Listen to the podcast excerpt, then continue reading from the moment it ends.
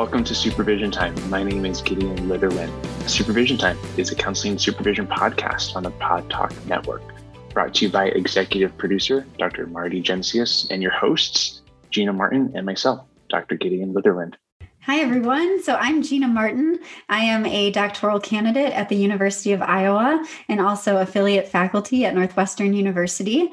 And today we have two very special guests with us. We have Dr. Peitao Zhu, assistant professor in the Department of Counseling and Higher Education at Northern Illinois University. And we have Dr. Melissa Luke, Provost Faculty Fellow at Syracuse University, Associate Dean for Research in the School of Education, and Dean's Professor in the Department of Counseling and Human Services. So, today we're going to be talking a little bit about cultural humility and one of their recent publications on that. And before we get started, I'll turn it over to them if they want to say a brief hello. Good afternoon. We're delighted to be here. Hello, everyone. Very good to be talking uh, on this topic. On behalf of Gina and myself, um, we're so excited that you're here. Um, this recent publication of yours, um, I know the two of you were on this publication uh, in building a grounded theory of cultural humility, and yet another author on there too. You know, as as as we move uh, into the conversation, um, I kind of want to start for the listening audience as well as for supervisors. What, what's your sense of what cultural humility is? Well, it's funny that you're asking that question because I feel like that's pr- probably the, the driving force for us to do this study is to get a better understanding of what that is. Um, and and if, if it's helpful, I think I would just want to provide some context of why we want to do this in the first place. I was an international student, now I'm an international sort of faculty. So my exposure to sort of the, all of this multicultural uh, competency, multicultural counseling sort of started when I was a graduate student. Um, and for me, like t- being exposed to the terminologies and the conceptual models and framework were very helpful. But at the same time, I, I think I observed and experienced uh, perhaps a little discrepancy in in terms of I feel like there's something missing that when it comes to my own culture experience uh, in the U.S.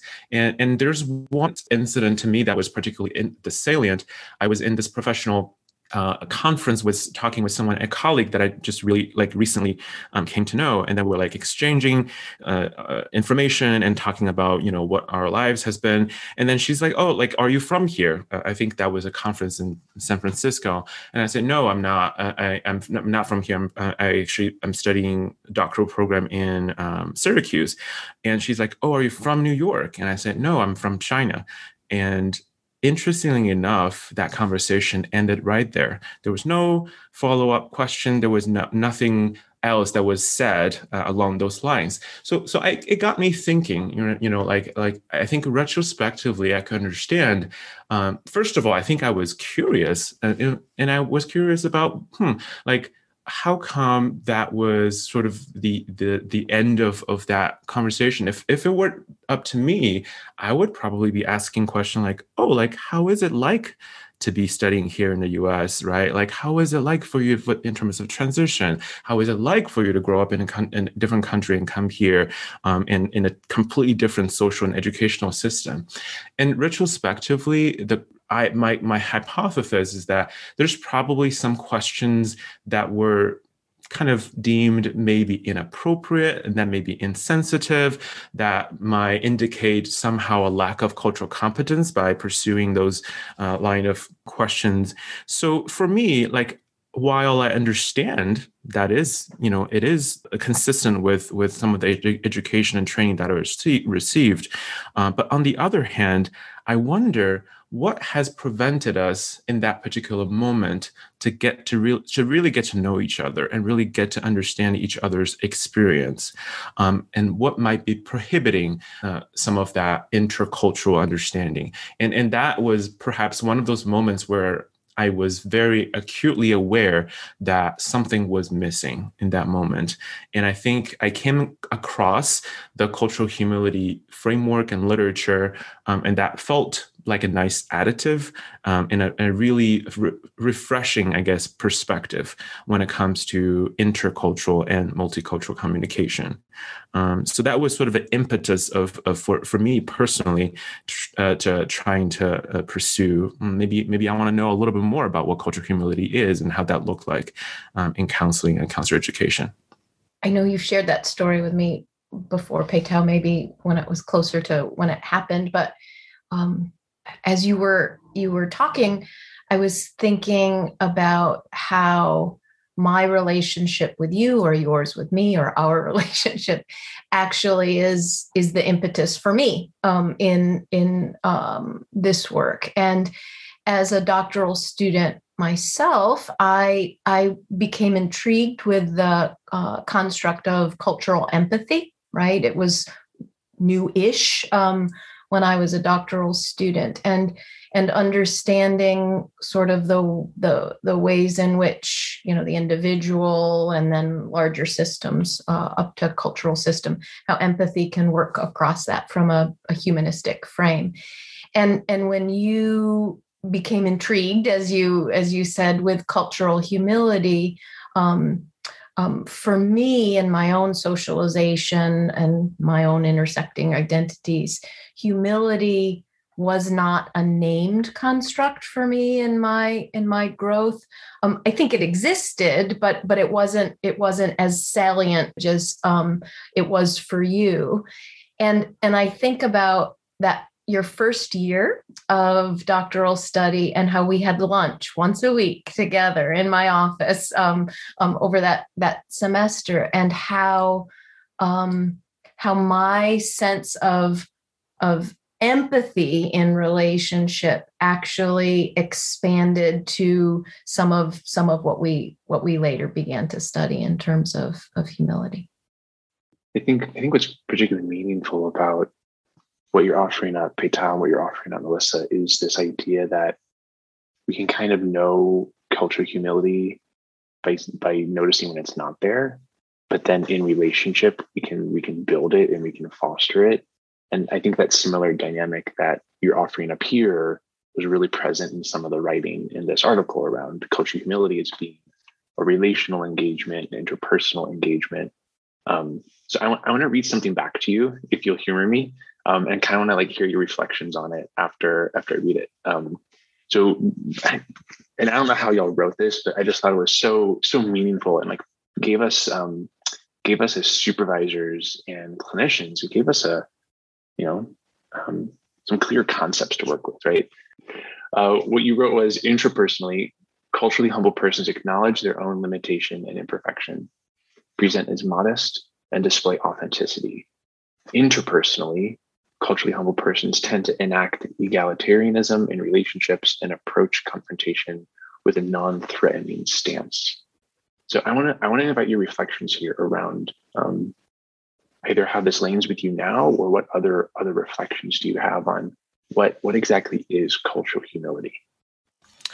Well that sounds brilliant. I wonder who wrote that. Um,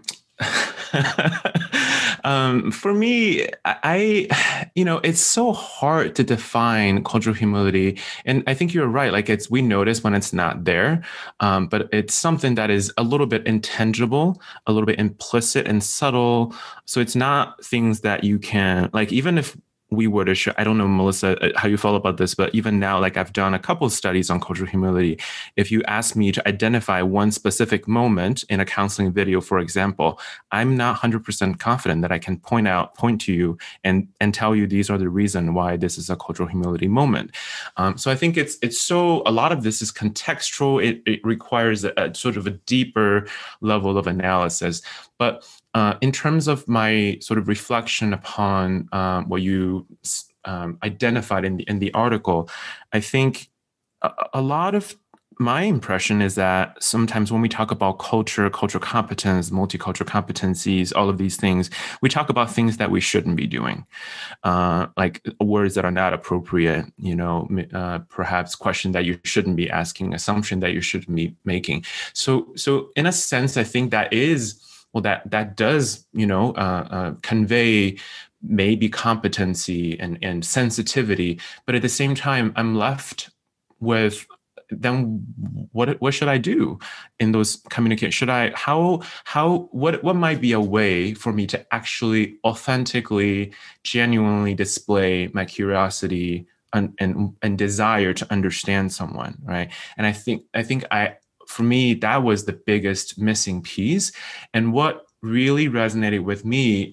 in terms of cultural humility is that um, interpersonally, I think it offers and it's okay to be curious um, as long as it's respectful as long as it's genuine as long uh, for example you know a culturally humble person can also confront other people right? Being humble doesn't mean that you have to repress your ideas or positionality but it means that you confront with a purpose to connect rather than confront with a purpose to disconnect. And that to me is huge, and that sort of um, relates to what we trying to say in the uh, one of the critical piece that we wanted to convey in the article about cultural humility being a relational construct because ultimately it is about um, the relationship that you have with another in individual individuals who have diverse cultural uh, background.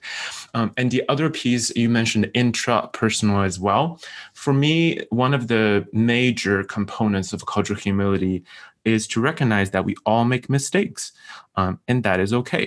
Um, and and if we try 100% like this is actually one of our participants that if you try with uh, uh, all of all fibers of your being trying not to make a mistake then you're really not going to make a connection with people either because it's a it's going to be a very distant and i don't know calculated uh, connection um, but because human beings make mistake and it's okay to acknowledge um, that we all have limitations as long as again going back to the idea of being respectful and, and being able to acknowledge and repair. I, I, really resonate with what you're what you're offering up here because as i as i read this piece as i read your work the idea of grace really came out that like if we're invested in confronting to connect I, I really love that. Like if we're invested in confronting to connect to understand and engage in cultural humility then we need to extend grace in relationship um, and also uh, you know normalize that mistakes happen. So how do, how do we get to the repair side if a rupture occurs you know? Gideon i think i think we have a big literature that actually probably points us into a direction to answer those questions that need to be asked uh, empirically too. But but it makes me think about attunement right? Um, we know you know decades of literature about attunement and and that actually misattunement not only happens just like Peitao said mistakes happen in in um, in in the context that he was talking, but actually people develop through misattunement. And in fact, if we were fundamentally always attuned, right, Winnicott, you know, talking, um, in, in, fact, that would impede um, perhaps perhaps optimal development.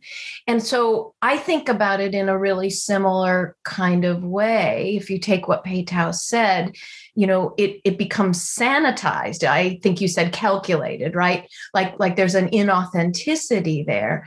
Um, but potentially even even an absence of growth promoting opportunities for for both parties. And um if if i can just go back to the quote that you read um i was thinking about you know there's a, a, a this is all um, predicated on this understanding that we're all cultural beings, right?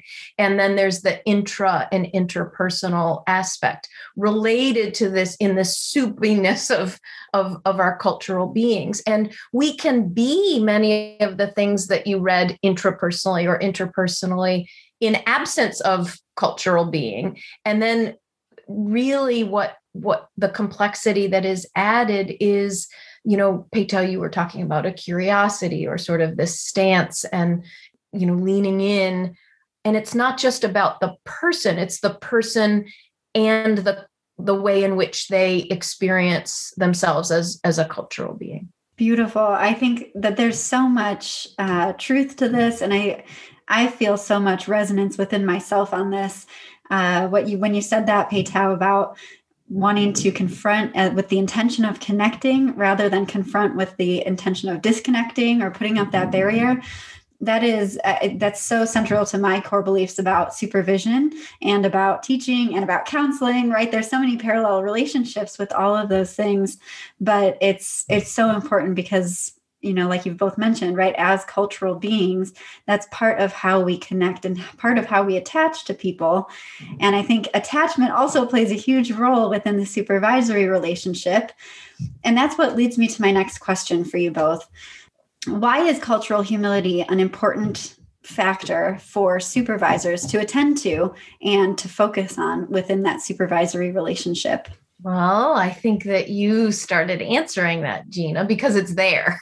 Um, that's that that's my most succinct and parsimonious answer. But but but cultural humility is relevant across the supervisory triad right um, the client is a cultural being the counselor is a cultural being and and and there is evidence of or lack thereof of cultural humility across across them within their relationship then the the um, counselor with the supervisor same you know in that parallel process.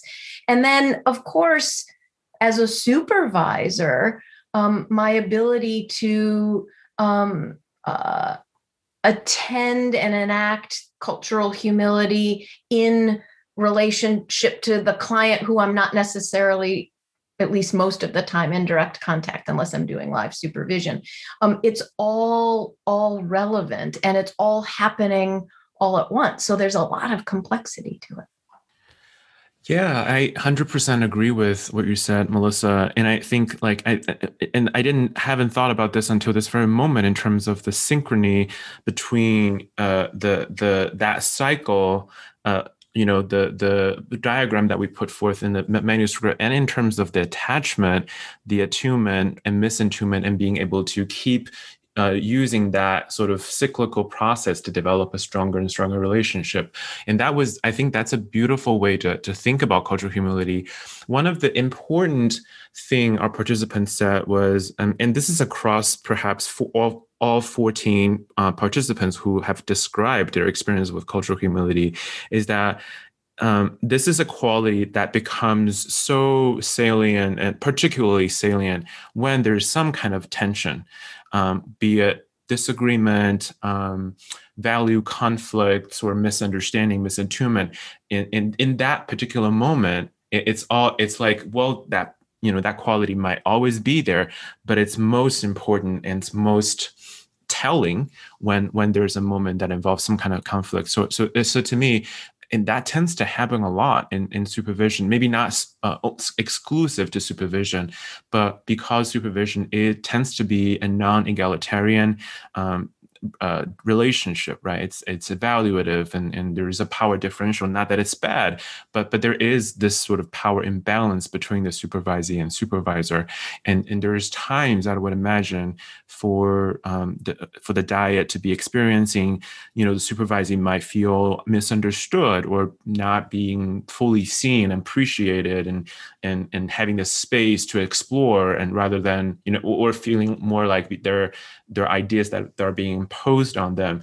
Um, so so how does a supervisor navigate these things? And and i would echo what melissa said like even these things doesn't like we can we can i, I think we would agree many of these uh, dynamics are culturally contextualized, right? These dynamics are of, often are related to someone's beliefs and values so yeah and I, so i think that's that's one of the concrete connection um, that that we were able to make in in the manuscript uh, specifically attending to potential ruptures potential uh, misattunement in in that supervisory context. And I, I think that's so important and so essential to that supervisory relationship because it is you know, and you've said this multiple times, it is part of that relationship to have ruptures and having those real authentic reactions is something that's not only a good thing, but it strengthens that relationship when you can move past them and lean into that discomfort and have those real here and now kind of conversations. Um, so that leads me to this next quote here, and this is on page 85. So, culturally humble individuals place the greatest emphasis on the mutual relational space within cultural encounters by prioritizing relationships and promoting mutual learning. I think that really speaks to what we're talking about here, and and Peitao that speaks to that cyclical uh, process that you were just describing. And i'm wondering if if you and melissa could go into that a little bit more. What's that cyclical process look like in the context of that relational learning? Well one one thing for me that comes to mind is as a supervisor or counselor educator um, part of what we do in pedagogy is we scaffold the the learning and the learning opportunities for for our students and supervisees.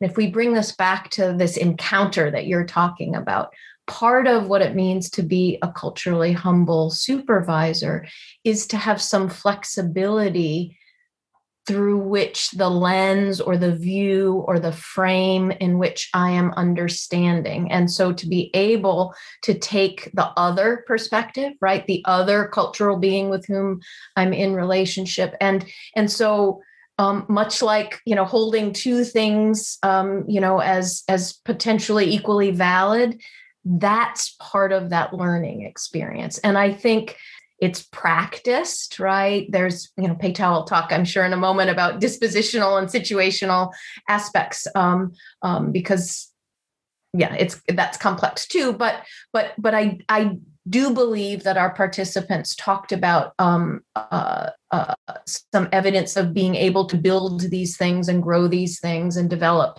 um, um, these skills.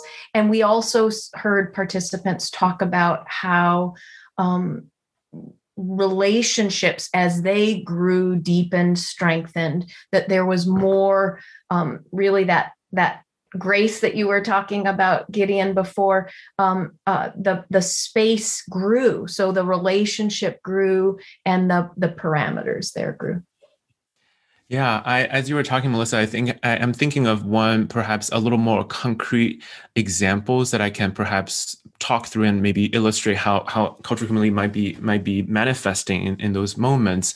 You know, like I remember um, one of the things that I struggle um, being you know uh, being brought up not in the us context right? And uh, one of the things i struggle is you know when we were talking uh, in the uh, clinical training and people talk about it's important for counselors to be transparent to utilize your own reaction talk about this is how i'm feeling toward what you're saying right? Like all of these things seems pretty natural to to people maybe grew up in in the U.S. Um, because it can be conceptualized as um, being transparent, being authentic, being you know therapeutic. But at the same time, as someone who grew up in a cultural context where expressing your emotion emotion sometimes can be construed as putting a burden on other people, right? So it's not only, or it's not um, only this cognitive a, process of what's being therapeutic or what's the helpful thing right now. But there's an added layer of like do i want to do I, is it appropriate for me to disclose things? Is it appropriate for me to talk about me?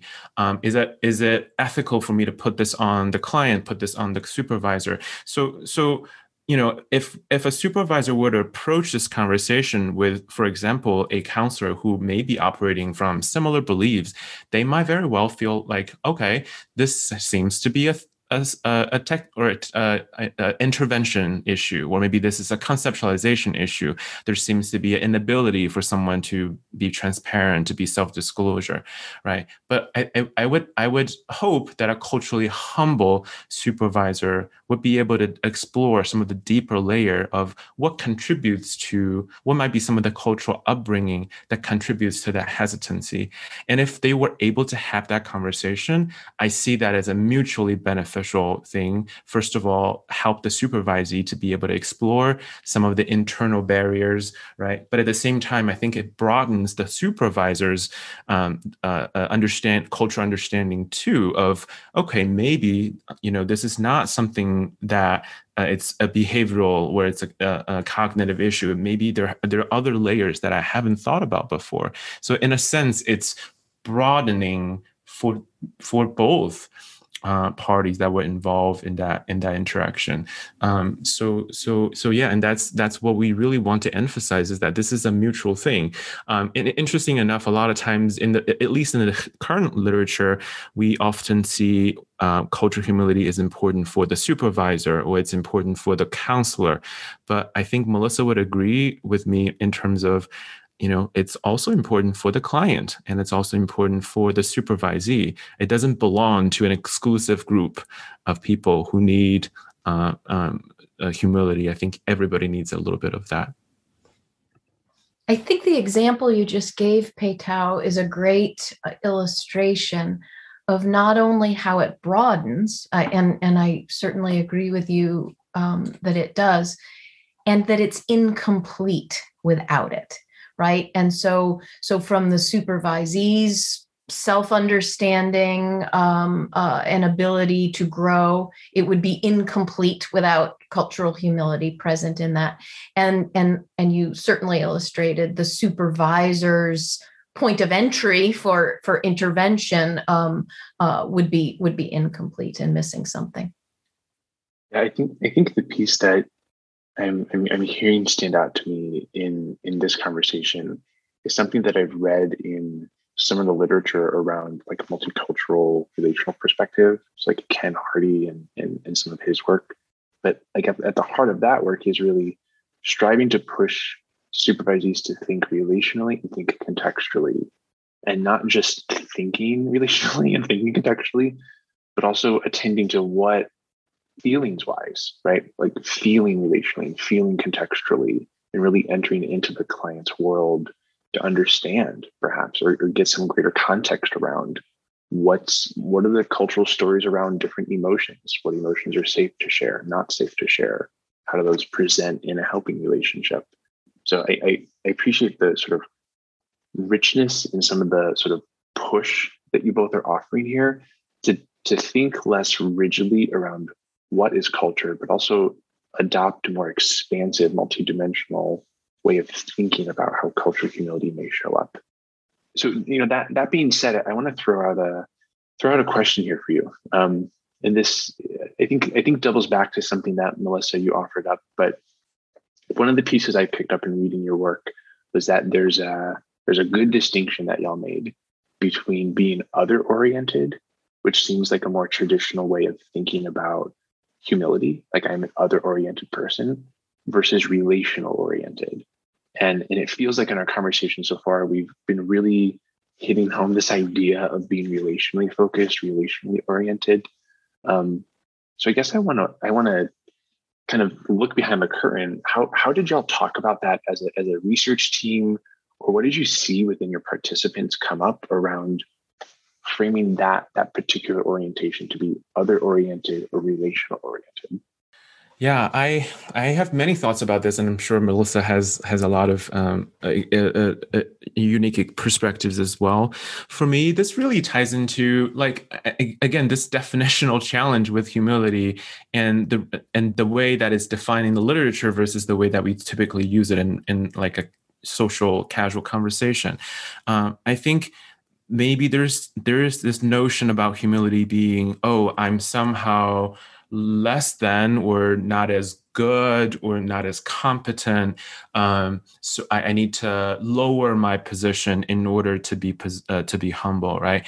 And I understand because there is this perhaps a, a, an aspect of humility is to be you know you don't want to steal a lot of attention you don't want to um, overshadow anybody right? So that there is this part of withholding a, a bit uh, but i don't think that's the complete picture of what humility is um, and we made it i think we were able to make a um, difference in our manuscript in terms of this idea of not knowing versus tentative knowing right i think a lot of time you know a lot of the postmodern sort of theory talks about operating from a not knowing or non-expert sort of stance which i think has a lot of validity to it but at the same time I don't think not knowing means that you absolutely don't know anything.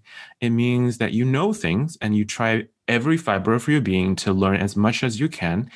And at the same time, you don't assume any of those things are true across contexts.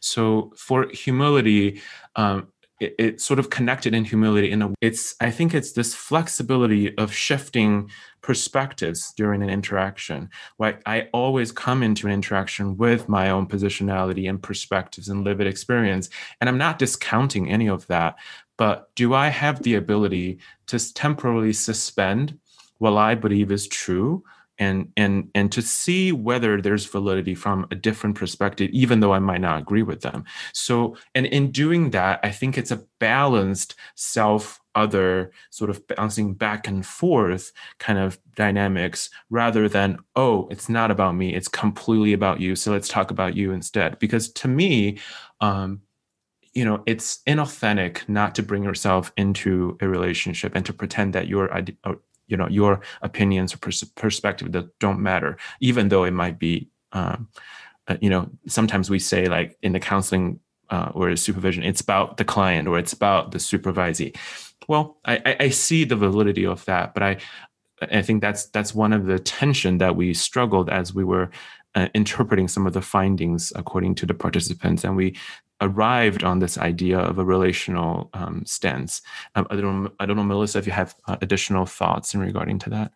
Yeah, I have two kind of disparate thoughts, but my first thought centers around I can't separate who I am and what I think from you know my theoretical perspectives. And i'm thinking about the feminist literature and and the notion of subjugation of self versus you know bringing your your whole self. And and that informs you know how i would answer your original question that i can't i can't, if i'm solely other focused that actually interferes with relationship um, right? Because because I, I i can't subjugate myself and um and and be be connected in in that sort of way.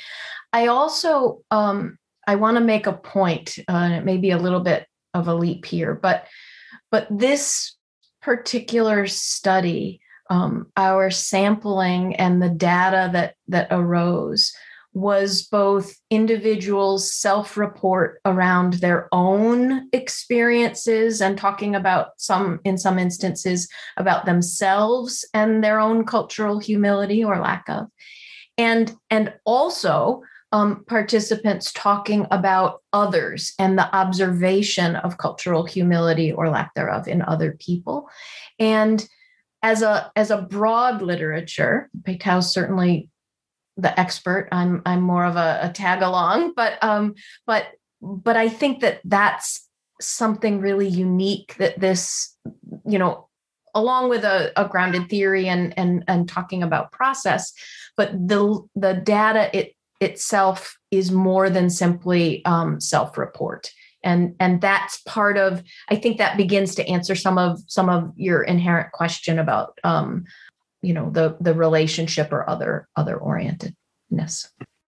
Yeah yeah i think that's so I, I think i think you're onto it right? That like there's this there's this neat work that i see y'all doing and and Peitao taking the lead here around not calling that say other orientedness but really calling that relational orientedness and looking looking at within this relationship that i'm experiencing be it a clinical relationship or a supervision relationship how do i how do i hold myself dutifully to that relationship and not necessarily to the other because at some point hopefully the person becomes not the other they become more familiar right so I want to I want to I want to do two things here, right? I want to I want to commend y'all for for this particular piece because I think by way of contribution to the field, right? You don't just give us a really rich description of cultural humility based on your based on the data y'all collected, but you also begin to like offer up some hypotheses of like latent factors that could be contributing here and how we could implement this going forward.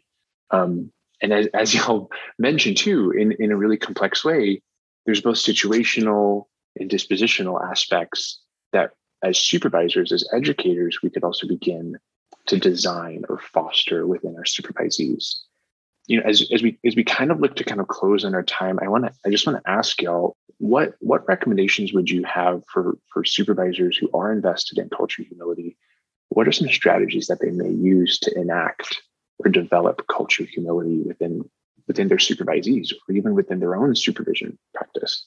This thought is more is inspired by many of the participants in their description of their um, uh, uh, perspectives around cultural humility. An emerging consensus, maybe not all, but most participants were um, it's not something that you preach. Um, you can't tell someone to become culturally humble, um, or it's not something that, well, for example, like you can maybe teach a class on the theories and the process of cultural humility, but I, I don't. I think to be really be able to to foster that, it has to show or it has to be modeled, um, and it's something that needs to be embodied rather than, um, or maybe it's both. Maybe both can com- to contribute to this, but but but I lean more towards you know as a coach as a, a supervisor how can i embody that cultural humility in you know some of the characteristics and qualities dispositional situational qualities um, that we discuss in the manuscript and be able to model that maybe implicitly and then perhaps uh, uh, with with also explicit uh, being transparent about this is what this is why I, we were having this conversation. This is why i thought this is important.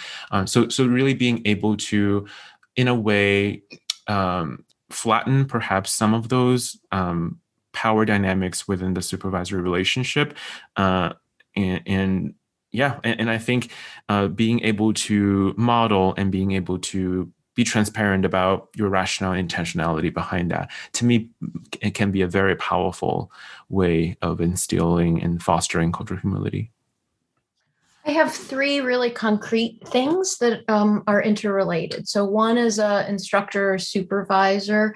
I can review segments of my own work, um, recordings, um, and and do some self assessment, um, reflectivity of where I I was more and where I was less. And so I really I, I like to think about this as a fluid fluidity and um, um, and I know right from the literature that it's it's there's a movement. So what was going on and where where I exhibited more or less cultural humility.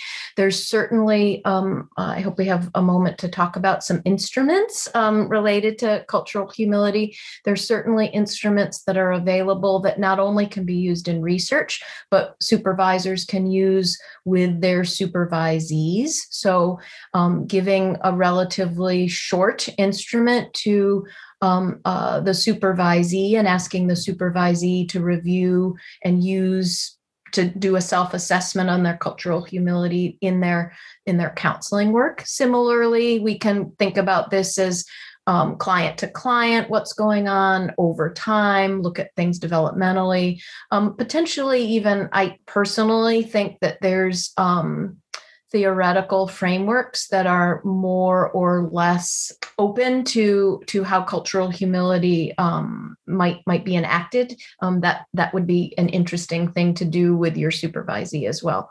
But but also we know how important feedback is, right? So we can go to our clients, we can go to our supervisees as supervisors and solicit feedback about our cultural humility and use formalized measures or or more um, informal um, you know subjective you know let's talk about about what went on but that's important yeah, just a follow up on that too.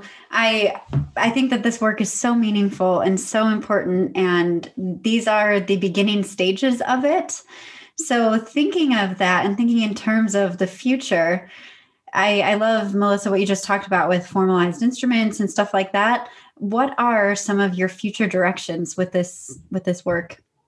So yeah, Melissa, I'm glad that you uh, mentioned that, Melissa, and also Gina, your question as well. Uh, Melissa and I are in a team, uh, in a team like right now, we're in the stage of continuing to develop a, uh, a measure um, from right now we're looking at client's perspective. So client measuring counselor um, in terms of our cultural humility. And one cool thing that we're able to actually incorporate from this grounded theory study was um, we incorporate incorporate both the dispositional and the situational aspect right? We ask them so in general what are how how would you rate these the qualities?